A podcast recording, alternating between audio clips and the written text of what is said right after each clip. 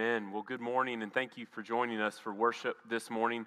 Let's have the kids be dismissed to go to their time of worship upstairs. And I will tell you that for this Sunday, we are actually going to be sending the kids over to the upstairs of that building. And so, parents, um, make sure after the service, you will need to go to the upstairs of the Family Life Center to pick up your children. If you haven't checked them in, you can go out in the lobby and check them in now.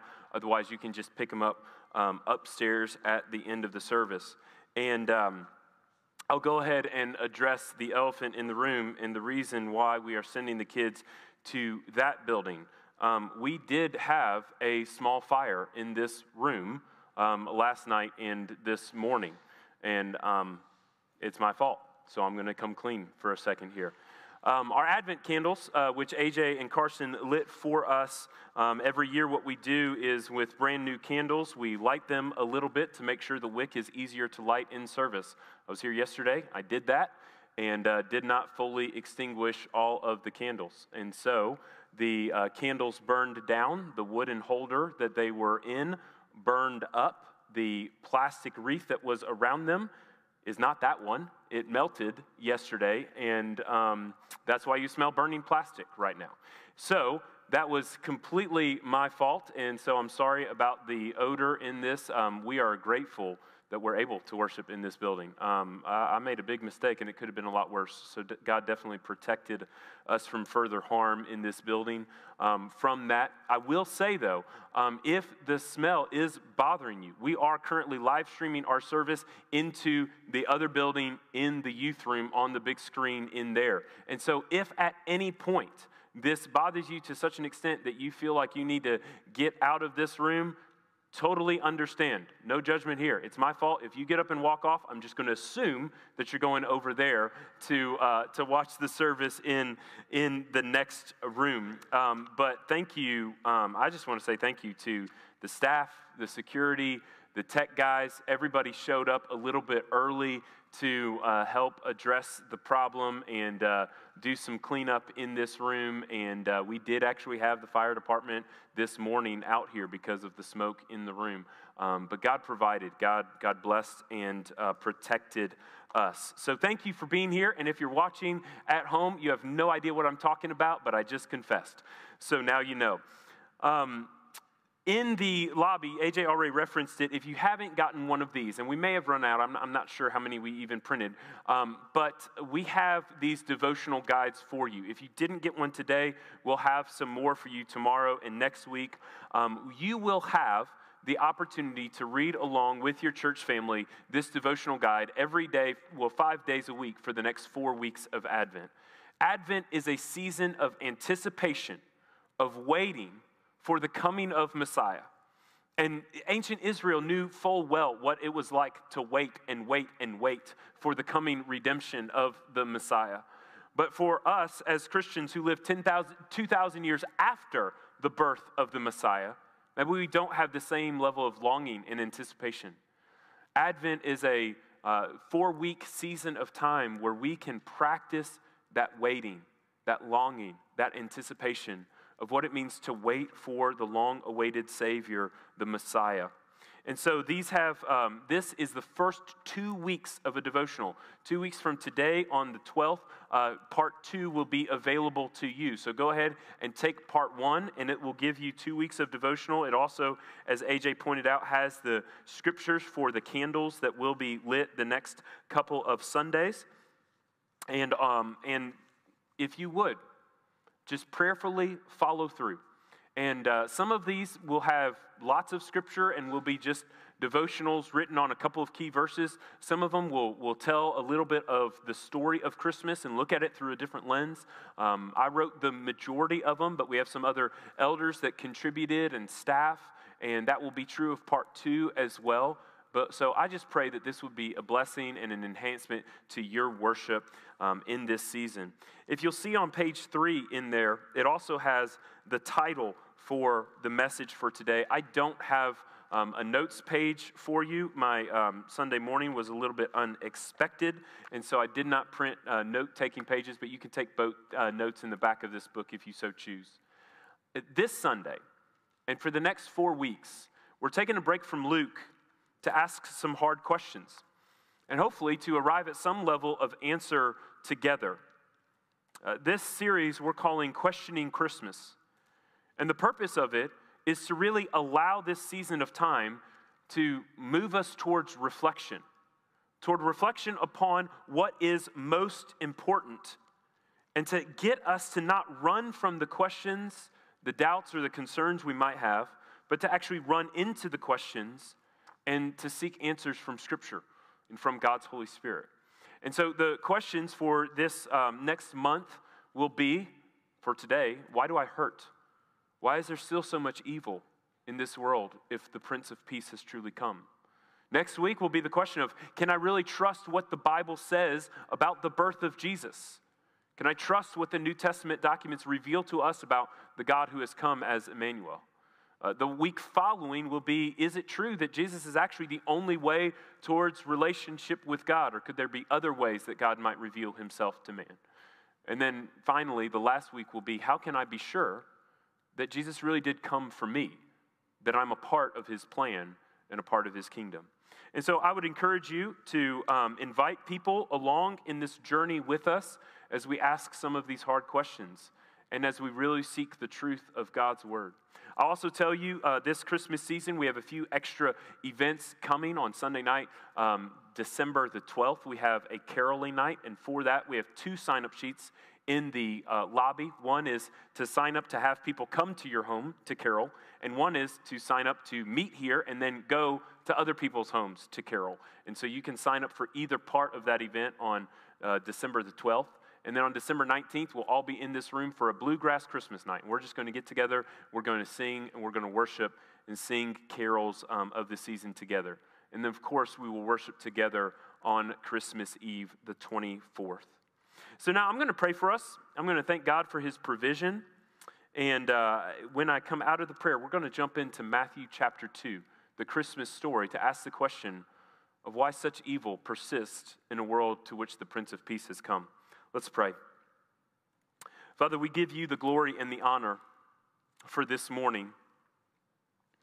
Uh, we're reminded this morning that through your great provision, we are assembled here today as one body, filled with your presence. The Spirit is here with us, in us, to bless us and to show us your way.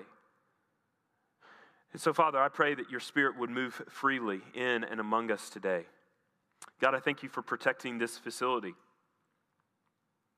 As what could have happened um, was far worse than what did happen.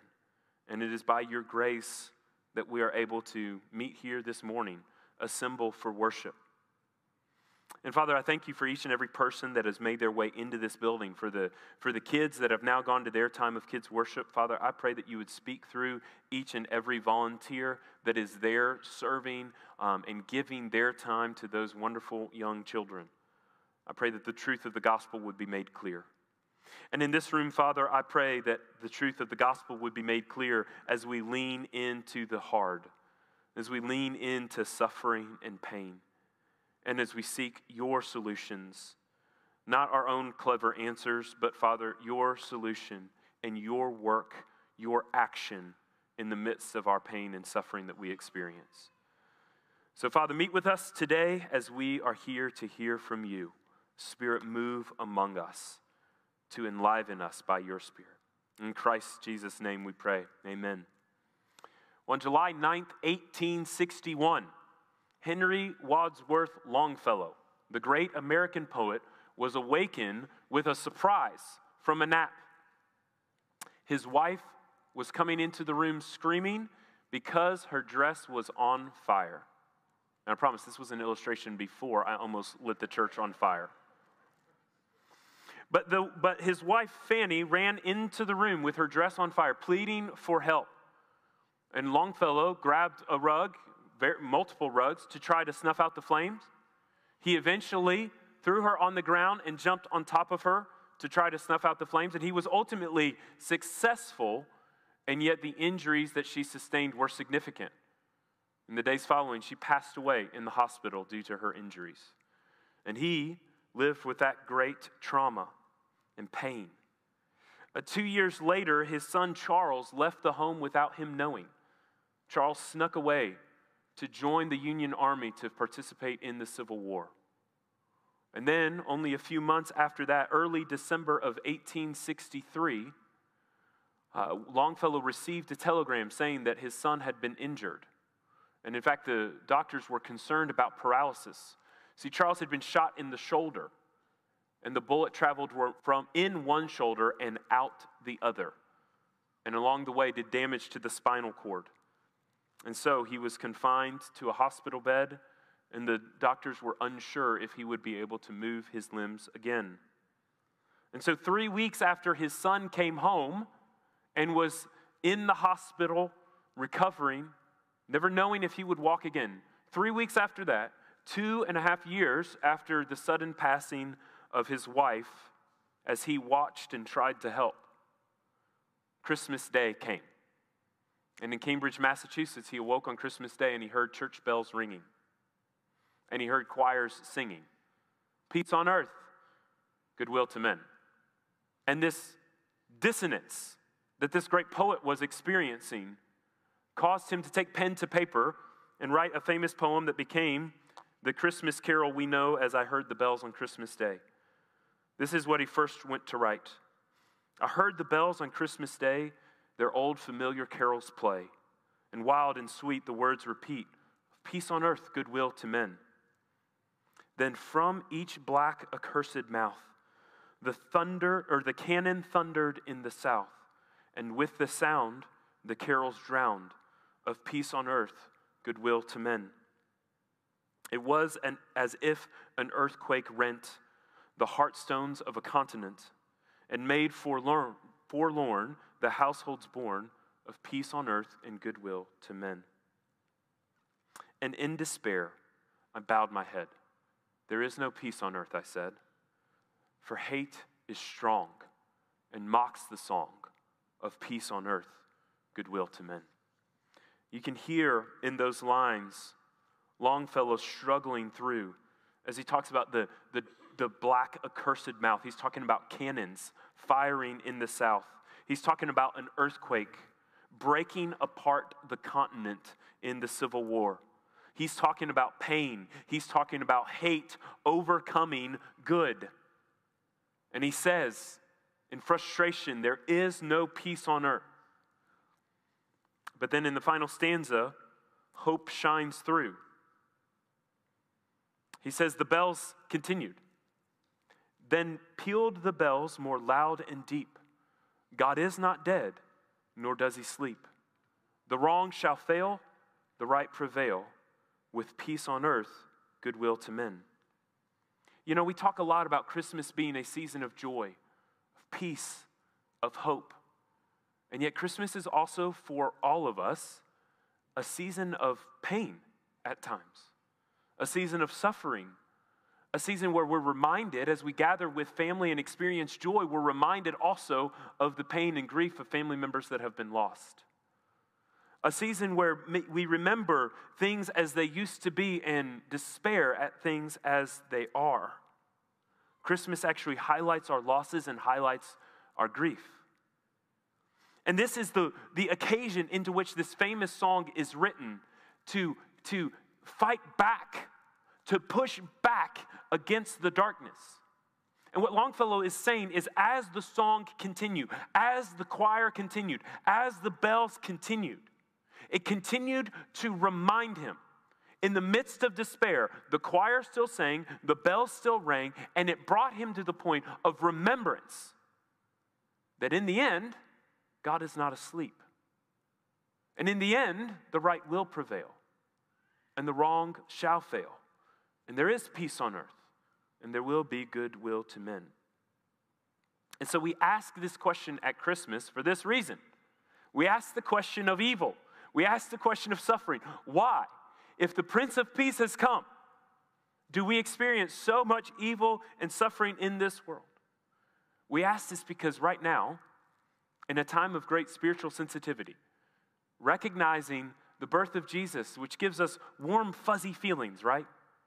Gives us hope, helps us to remember as we sing those carols that we've sung since we were children, We remember the hope and the joy, joy to the world. The king has come.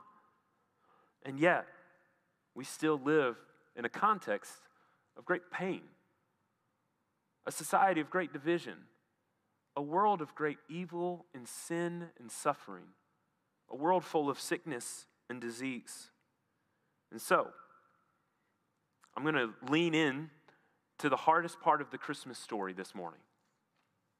The Christmas story is beautiful. We've all read it a hundred times.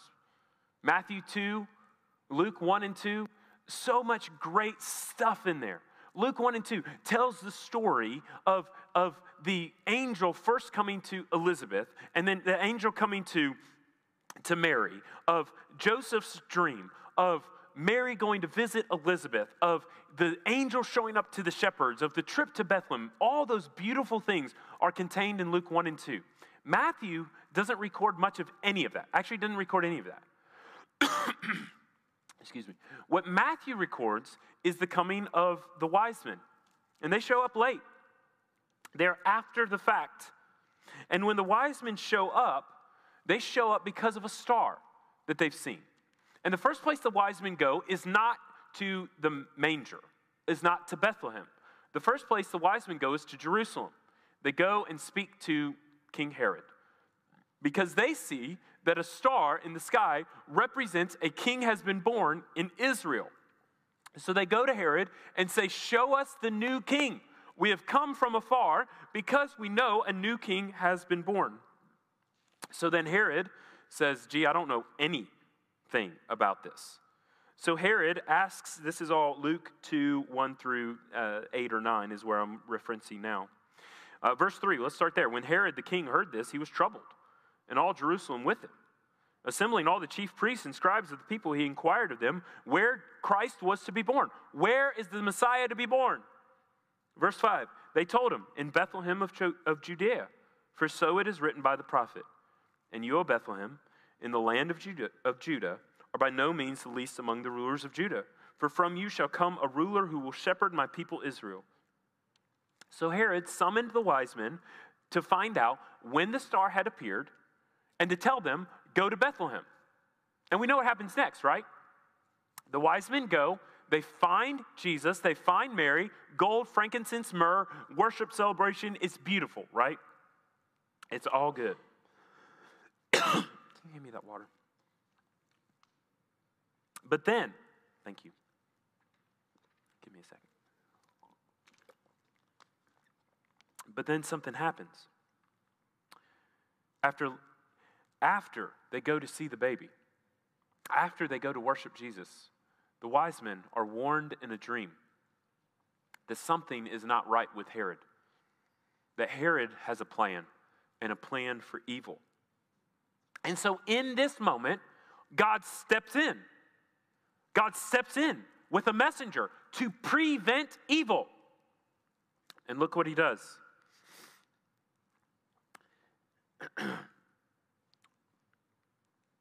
excuse me.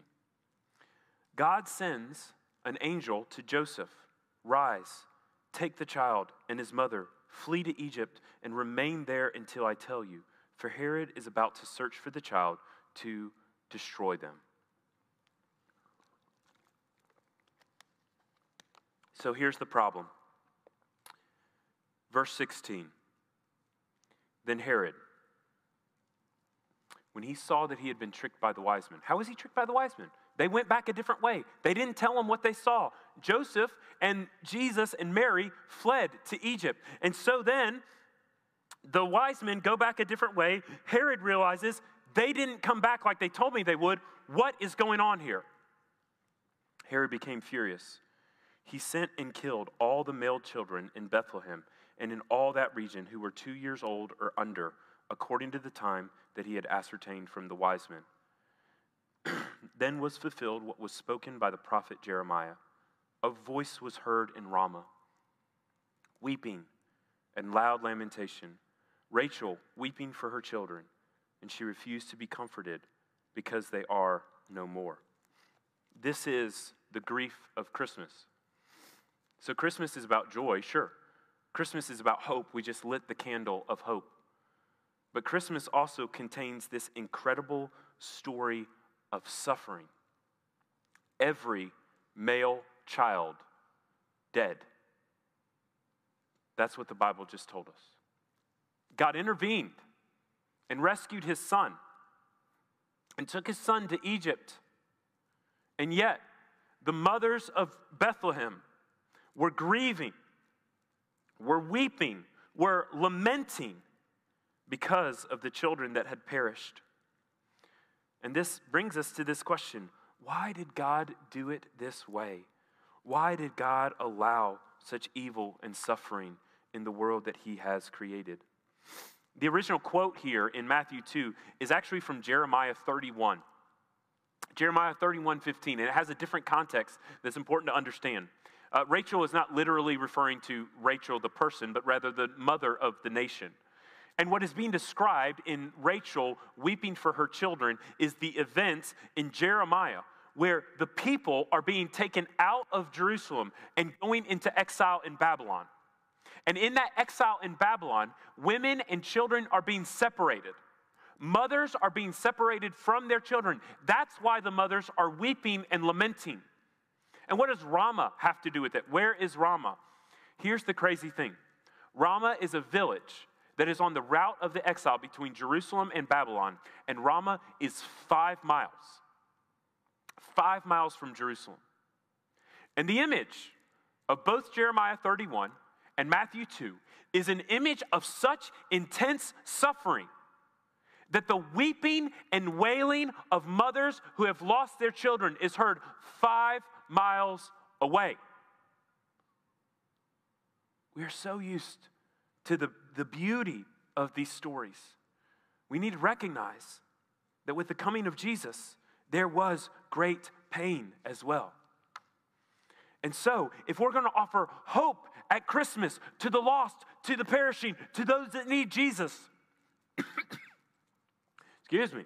Hope to those that are in despair. We need to have an answer for the mothers of Bethlehem. We need to have an answer that could actually be sufficient to help those suffering in intense grief. So today, we're going to go deep into what's called the philosophical problem of evil. We're not going to be philosophers here today. We're going to look at the Bible.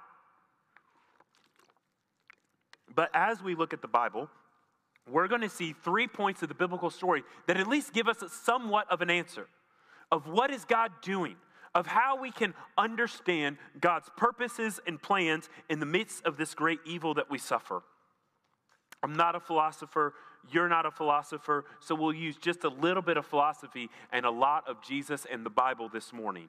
And I want to show you three points three actions that God takes in relationship to evil that show us that even as we suffer, God has a plan that is unfolding. Because here's the thing let's get apologetic for a minute now.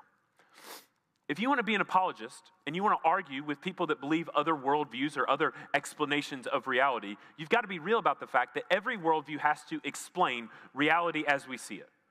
So every worldview has to explain why there is evil and suffering in this world.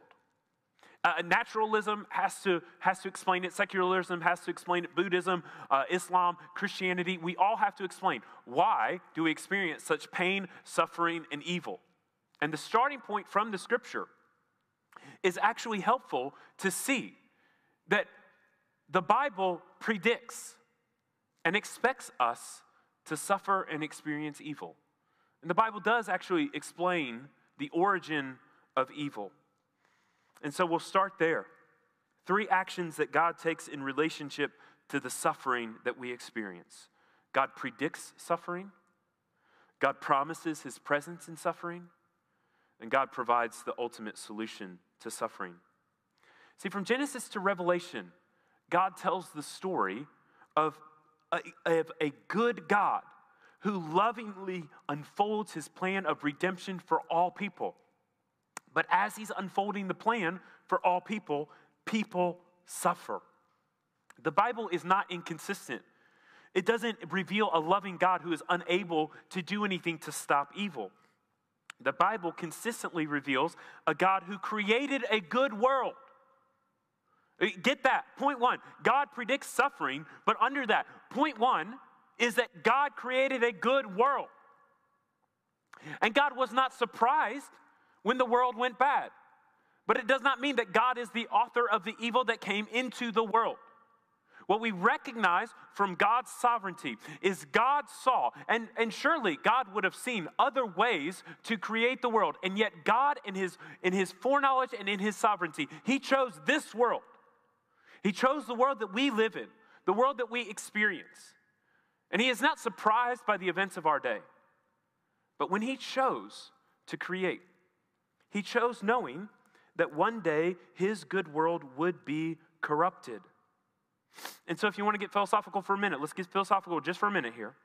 From Augustine, who lived in the, in the 400s, from Augustine, the early Christian theologian and philosopher, on, theologians have explained evil and God in this way that evil is not a thing that has been, like uh, in relationship to good as black and white are in relationship.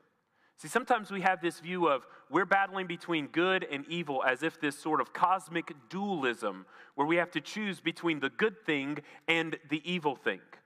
Augustine described evil not as black and white, but as light and dark. In the same way that dark is the absence of light, so evil is the absence of good. God created good things, good creations for good purposes to bring honor and glory to Him, to love Him, and to respond to Him, and to fulfill the purposes for which He created them. And when those good things fulfill other purposes other than that for which God created them, they're spoiled, they're corrupted, they go bad. And so evil enters the world not because it's a thing that God creates, but evil enters into the world because God's good creation chooses itself over God. That's what sin is. When we choose ourself, our desires, our ways over God's ways. And therefore, we violate the purpose for which He has created us and so spoil His creation. It's what Lucifer did. When Lucifer sought to raise himself up above God, sought to follow his own will, his own desires, instead of God, his creator. It's what Adam and Eve did when they sought to become like God. They put themselves first, they put the creation above the creator. And in so doing, they spoiled the creation. They spoiled and corrupted their own hearts, and through through that one sin by which this sin entered the world, so death and sin spread to all. Romans 5 tells us that as sin entered the world through one man, sin and death spread throughout all the world. But God had promised them, God had, had warned them that He was the source of life, and to turn away from Him was to turn away from that very life. So evil enters the world not because God created this thing called evil. Evil enters the world because God's good creation chose itself and marred God's goodness and corrupted itself. But yet, God knew that that would happen. And God, from the beginning, from the beginning of time, before He set the stars into motion, He had a purpose and plan for all of this. And yet, right now, we experience thorns and thistles, right? Because Genesis 1 says that all that God created was good. And He says it over and over and over. The land was good, the sea was good, the animals were good, the birds were good, the fish were good, the people were good. All was good.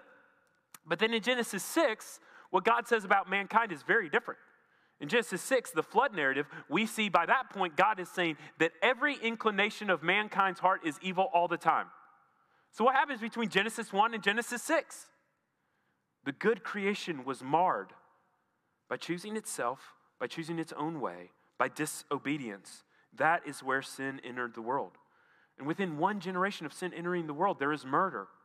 And within only a few generations, God looks down and says, Mankind, my good creation, has been corrupted to such an extent that they are evil. And for that reason, we experience thorns and thistles in the ground. For that reason, we experience natural disasters, tsunamis, and earthquakes, and, and hurricanes, and all the rest. Because creation itself groans waiting for the redemption of the sons of man. For that reason, we experience disease. For that reason, we experience the decay of the human body. Because when sin entered the world to decay us in our souls and in our spirit, so our bodies have been decaying ever since. And Jesus predicts suffering for any of those who would follow him. And Paul predicts suffering for anyone who chooses to live a God, godly life in Christ Jesus. The Bible that you hold, it has an explanation for where evil came from. It came from the sinful heart of human beings who were created in God's image and yet were corrupted and turned away. But not only does God predict that suffering and evil will come, He promises us something in the midst of it. He promises Himself. One way to look at the Bible, and I love to read the Bible this way if you read the Bible and, and, and you look at the themes that come out, if you ever read it in a year or read it chronologically, look at the way different themes are spelled out throughout the whole Bible. You can look at it with the kingdom of God and how you see the kingdom unfolding. You can look at it with covenants and how God is, is creating and, and how God is sustaining his people through the revelation of covenants. Look at you. Thanks. He doesn't get a raise for that. He can keep his job for another week. But we can, so we can look at kingdom, we can look at covenants, we can also look at God's presence. The unfolding narrative of Scripture shows us how God's presence is being restored from one garden to another. You see, what was spoiled in the Garden of Eden is eventually being remade into the new garden city of the new heavens and the new earth. And the presence of God that was walking and talking with the first man and woman in Eden was spoiled. And God was not able to be present with his people because of their sin, because of their rejection of him. Their experience of his presence was spoiled. And yet, God unfolds throughout all of Scripture a narrative that reveals his presence more and more. Let me show you what that means.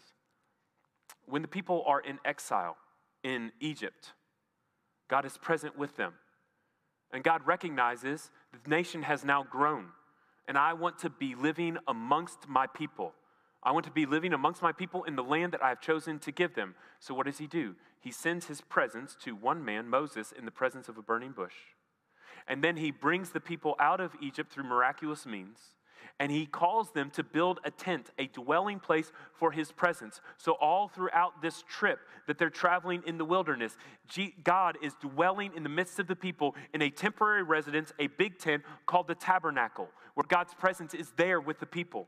When they enter into the land, God's presence takes up residence in a permanent residence, the, the temple. The temple is built, and God enters into the Holy of Holies within the temple now. And God's presence dwells with the people, and God's presence remains there even in the midst of Israel's disobedience until the very point when he allows the nation of Babylon to come in and move the, and remove the people into exile. God's presence is there for protection for the city of Jerusalem and for the people of Israel until he removes his presence. And we see that in Ezekiel. And the people enter into exile. It's because God is unfolding a story of how his presence is being restored to his people. And the tabernacle was never the ultimate plan, the temple was never the ultimate plan. As he's removing his presence in the season of the prophets, he's also promising his presence is going to come in more fullness. And AJ read it for us this morning Emmanuel, God with us. Jesus, the very Son of God, is a fuller revelation of the presence of God than the temple was. And in the midst of the people suffering, God sends Himself in human form to be the sacrifice, to be the king, to be the Messiah that He has promised. So, in the midst of every generation of suffering, God's people experiences, whether it's the nation of Israel or whether it's the church, God's pre- presence is there to fulfill a promise to be with us in the midst of suffering. And then Jesus in John 16 says, Actually, guys, it's better for me or better for you that I go away. Why? Because Jesus, walking the earth, fully God, fully man, is not the fullest revelation of God's presence with humanity. The Spirit of God is actually better than Jesus in flesh. The Spirit of God comes and indwells in the hearts of all who believe. But guess what? That's not the end of the story either. Pentecost is a new revelation, a new outpouring of God's presence among the people. It's better than, it's better than Jesus in the flesh. Jesus in the flesh is better than the temple. Temple's better than the tabernacle.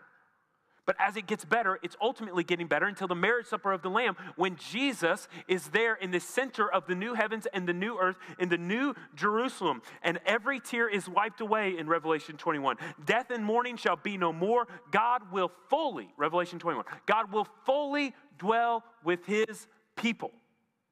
And Jesus will be the light. There will be no more sun. And in this eternal kingdom, Jesus, the light, is fully dwelling with his people, and we are dwelling with him in his presence. So, what does God do about suffering? Well, first, he predicts it. Second, he promises that his presence is going to be with us through it all. When you walk through the fire, this is Isaiah, when you walk through the fire, I'll be with you. The wave shall not overcome you. Uh, uh, Psalm 23, even though I walk through the valley of the shadow of, de- of death, we know that what that scripture gives us this clear story that when we suffer god is there with us. Jesus himself hebrews tells us we do not have a high priest that is unable to sympathize with us in our weaknesses but he was tempted in every way as we are so that he could be with us in our weaknesses so we're promised that you will suffer but we're promised that he will be there when we suffer we're also promised that He provides the solution to all suffering. Not only does He predict and promise His presence, He provides the ultimate victory. Colossians 2:15 tells us that at the cross God disarmed the rulers and authorities and put them to open shame by triumphing over them at the cross. Jesus, the great victory, the great victor over every enemy we have faced. What did Jesus mean when he said, It is finished on that cross? He meant that all evil had been defeated. He meant that death had been defeated. He meant that Satan had been defeated. He meant that the grave had been defeated and that new life had been established for those of us who turned away from the source of life. The penalty for sin was paid, that's the gospel. And new life was born because of the bondage of sin that was broken. That's also the gospel. We stand before Christ now, not based on what we have done, but based on what he has done redeemed, forgiven. So that's the story of God and what God does about suffering. But what hope does this bring us in seasons of particular suffering? What about particular circumstances? Because that's really the question that we're, that we're asking. The, the problem of evil, see, the philosophical term for this whole discussion is called the problem of evil. Really, there's multiple problems that come. And the hardest problem is, is actually that it hurts. The, the hardest problem that comes from evil is not the philosophical one, it's not logical. The hardest problem is the, the problem that hurts, that cuts you to the core, the problem that keeps you up at night, suffering and grieving. And so, what about these specific occurrences of suffering? Why does God not prevent them, all of them, or at least more of them? Aren't there circumstances that maybe that we look at and think there can't be a good reason that God would allow that? First, we have to affirm God's sovereignty that He knows all things. We affirm God's power, that He has power over all things. We affirm God's goodness, that His heart is good, His plan is good, His plan is perfect, and His ways are not our ways, but they're higher. But in the meantime, there are some evils that seem pointless, and we might wonder why He did not prevent them. And so, what I want to do is, I want to actually distinguish for a second between reasons for evil and purposes behind evil. Let's look first, just to have a little bit of fun here this morning, let's look first at what happened in our building. The reason for the great evil of almost burning the building down was because somebody made an irresponsible decision. There was an irresponsible action by a person, that's me, guys, that almost led to a significant tragedy. So that's the reason that the evil occurred. What is the purpose? I, I don't know. Did I need a sermon illustration this morning? Maybe. I don't know. Did I need humbling? Maybe. Did I need to slow down and stop moving so fast? Maybe. It could be all of that. That I just need to be reminded that sometimes I make stupid decisions? Yeah, maybe that one too.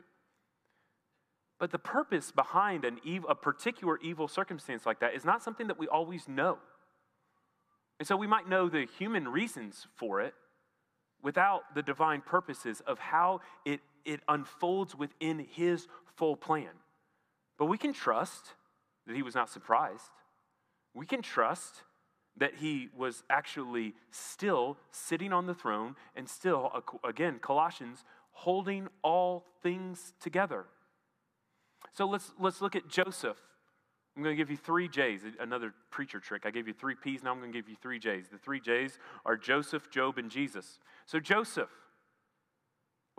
Joseph experienced evil. What are the reasons? The reasons, practically speaking, humanly speaking, are that his brothers were jerks. There's another J for you.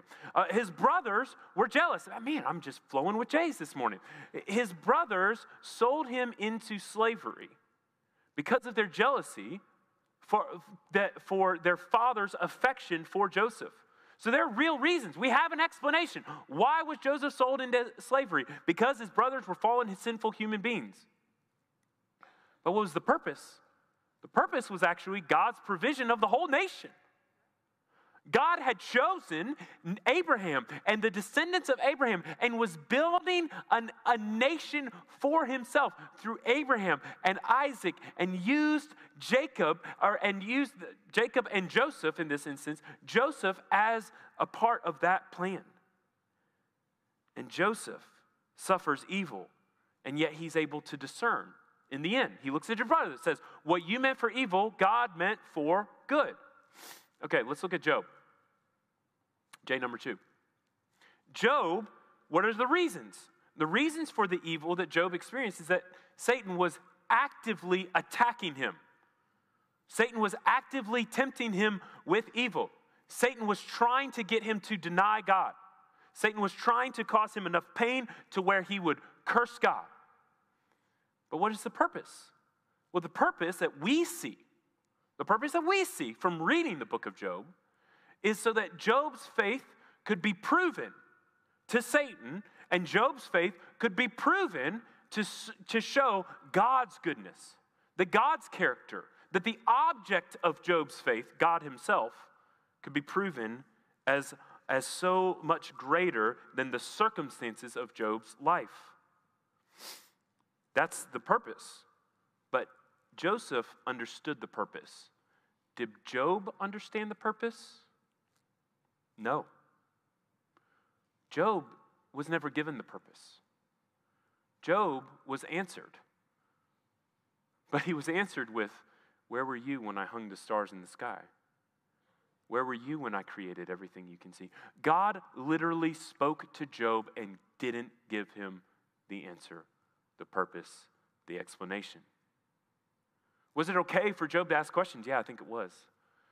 Was it okay for Job to defend that, that he was not suffering for, because of his own sin? Yeah, I think it was. Were Job's counselors right in all the counsel they gave? Obviously not. And God didn't ultimately give Job the answer to his deep philosophical question. Jesus. We know the reasons. The physical reasons were because in Jesus' circumstance, the Pharisees were the jerks. The Pharisees were the jealous ones. The Pharisees were the ones that sought to destroy Jesus. They called him a blasphemer. They stirred up the crowds against him. But was that the purpose? So that the Pharisees would win? No, the purpose was to redeem a people to himself, was to atone for the sins of mankind was to uh, uh, accomplish the great victory over death. That was the purpose of Jesus' death. But the reasons were simple. The Pharisees decided they wanted to stop him. Judas decided to betray him. The high priest decided to raise up the Roman government against him. Jesus knew the reasons, being the Pharisees. Jesus knew the higher purpose and God's ultimate plan. And guys, here's the point Jesus still hurt. Jesus knew the ultimate purpose. Scripture can actually say, for the joy set before him, endured the cross. Jesus knew that the pain and suffering of the cross would be worth it because of us. And yet it still hurt, it was still painful. He still was grieving at the cross.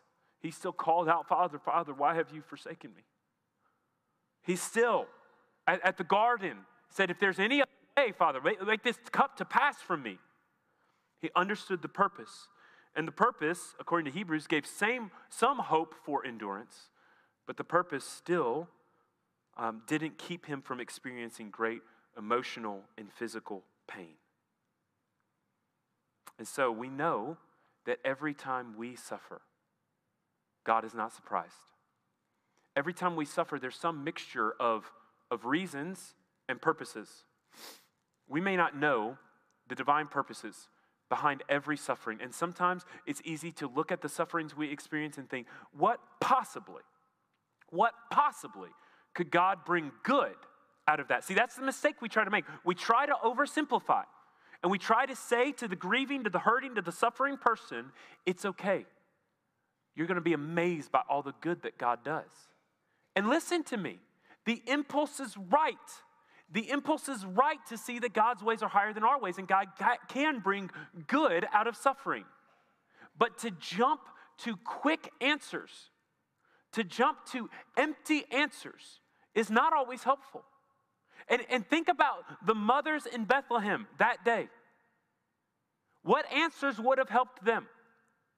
What answers would have helped a grieving mother, a child under two years old that was taken? She didn't understand the purpose. She didn't know what Jesus was doing. She didn't know that, that there was another baby that was born that fled to Egypt. She didn't know the ultimate purpose being unfolded in that. She was just suffering. And so if you were hoping that I would this morning give you a reason why those babies were killed in Bethlehem, I don't actually have the fullness of a satisfying reason. I don't know exactly why each and every one of those women suffered. It fulfilled a prophecy, but boy, it wasn't a fun prophecy to fulfill. Ultimately, Jesus was protected and we see the danger of the evil forces of darkness coming against Jesus, and that is an explanation of that. That all of evil came out of hiding to destroy Jesus from the moment of his birth. We can see that. But ultimately, why those women? Why those children? Guys, I don't have a good answer for that. And I don't actually have a good answer for why the suffering that you are experiencing is why that's happening. I don't have a good answer for the women in Bethlehem any better than the answer I have for the when we lost two children 10 years ago. See, why do I love this story of, of the mothers uh, of grieving and the voices being heard from Rama? Because 10 years ago, you guys know, we lost two baby boys. We suffered, we grieved. I don't know the particular purpose of everything that God was doing in and through that circumstance. The tapestry of what God is, is creating in this world and all of the people affected, it's too complex. It's too beautiful. It is too full to unweave one of those strands and fully understand every evil that has happened and to explain it away and say, Here, look, this is what God is doing. But as creatures, that's what we want to do. We want to explain and understand everything.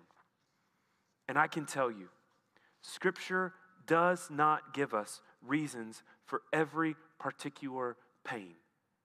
It gives us a, a, a, big picture reason that because mankind turned from God and sin has entered the world, all of sin, all pain, all suffering ultimately goes back to the garden and goes back to the first rejection of God's commands. And we are all culpable, we're all responsible because we've all gone against God's commands. We know that as a reason. We know that ultimately God is going to bring a, a, an end to all suffering and evil. There will be no tears in the eternal kingdom. But for now, we grieve. We hurt. But we hope. Scripture promises that Christians will grieve. 1 Thessalonians 4, when Paul tells us that he does not want us to grieve as those who have no hope. Uh, in, inherent in that statement is this promise that you will grieve. something terrible is going to happen.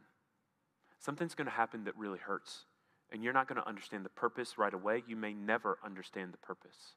But you can have hope. And you can have hope. Why? In 1 Thessalonians 4, because those that die in Christ will be raised again.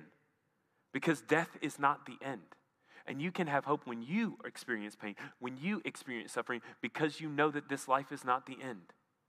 It, it may not be the full philosophical response we're all looking for, but it is the hopeful response. It is the biblical response. It is why we lit the candle of hope this morning because we recognize that what Christ is trying to do in us is he's trying to draw our eyes off of the things under the sun. What Ecclesiastes tells us. And to draw us into his perspective. This, this eternal universe this eternal perspective of the entire universe that He has created, where He is the high king, where He is the loving God and the loving Father who has promised us that no matter what you suffer, He will be with you. And no matter what you suffer, He's going to end it. And in the end, the fullness of His wiping your tears away will be the reason that hope can shine in the midst of everything. And so maybe you still have questions, and that doesn't surprise me. Maybe you were hoping for more philosophy, more apologetics. Maybe we can have that conversation in a smaller setting. But for today, we end it at the Lord's table. And so the, I'm going to have the, the band come up and we're going to sing again. But after we sing, we're going to go to the Lord's table together. And we don't have a literal table right now. We have the cups under your seat. And he, I want you to take that cup now. I want you to take that cup now.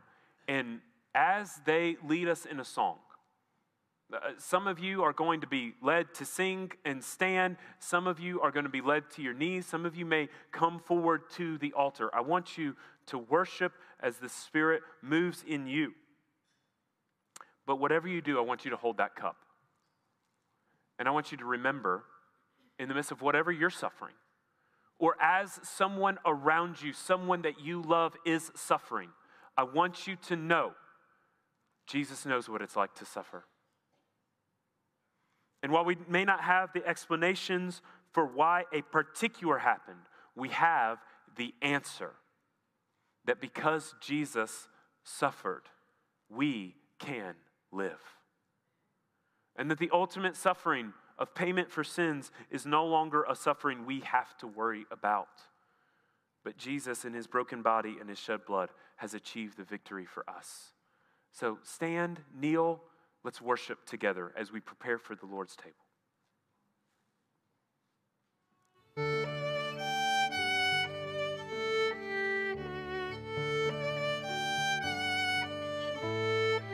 We who walk in darkness deep, now see the light of morning, the mighty God, the Prince of Peace, a child to us is born.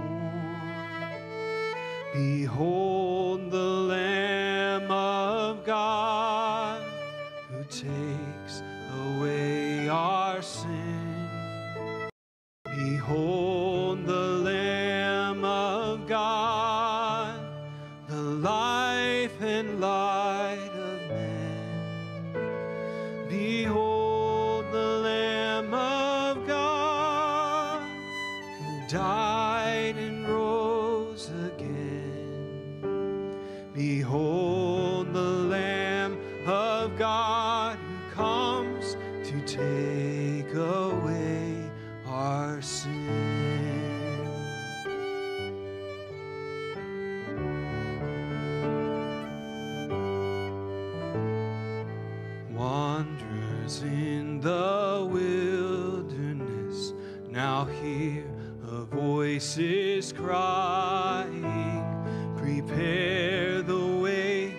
make straight the paths, your King has come to die.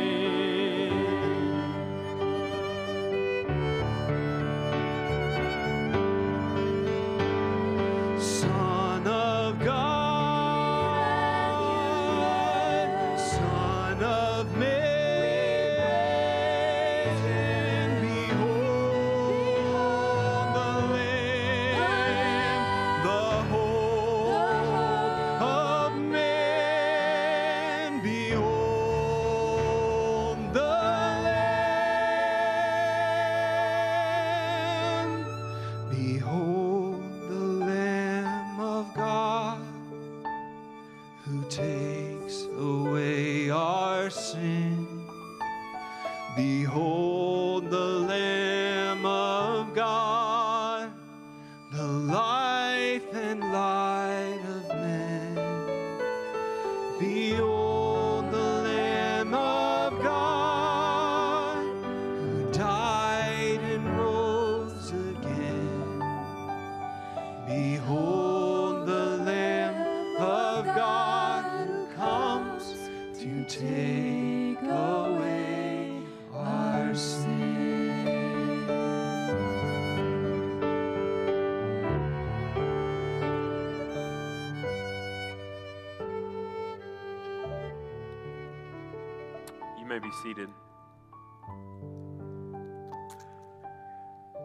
This morning we received the Lamb.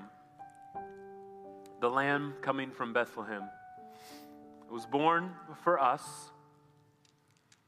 was raised to live a perfect life, die a sinner's death, and raised again for us. And Jesus, before he went to the cross, gathered with his disciples to celebrate the Passover.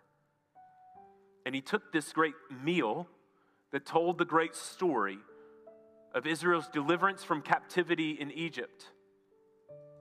And he reinterpreted it to show the true meaning from the beginning was to show his own victory over sin and his own release of the captives from the bondage of sin and rebellion against God. And so now, as a part of the body of Christ, we who believe receive the broken body of Christ in Jesus' name.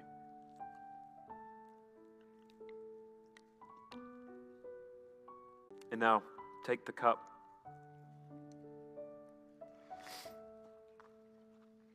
A reminder that this pure and spotless lamb was wounded for our transgressions. And by his stripes, by his wounds, by his cuts and bruises, by his shed blood, we are healed.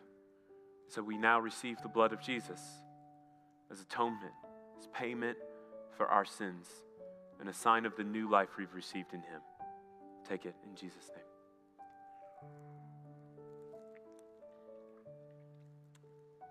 Amen. Now, if you would, stand with me and we'll receive the blessing of the Lord. Once the lamb was slain in the temple, the high priest would enter into the midst of the people and will proclaim the Lord's blessing. And so we receive that blessing today, not from me, but from the hand of God Himself and through His Word. We walk out into a world of darkness, into a world of great pain, and into a world of suffering. We walk out in hope as beacons of Christ's light and Christ's joy. And we walk out blessed in His peace. The Lord bless you and keep you. The Lord make His face to shine upon you and be gracious to you. The Lord lift up His countenance upon you and give you peace. Amen. Go in peace. Thank you for worshiping with us.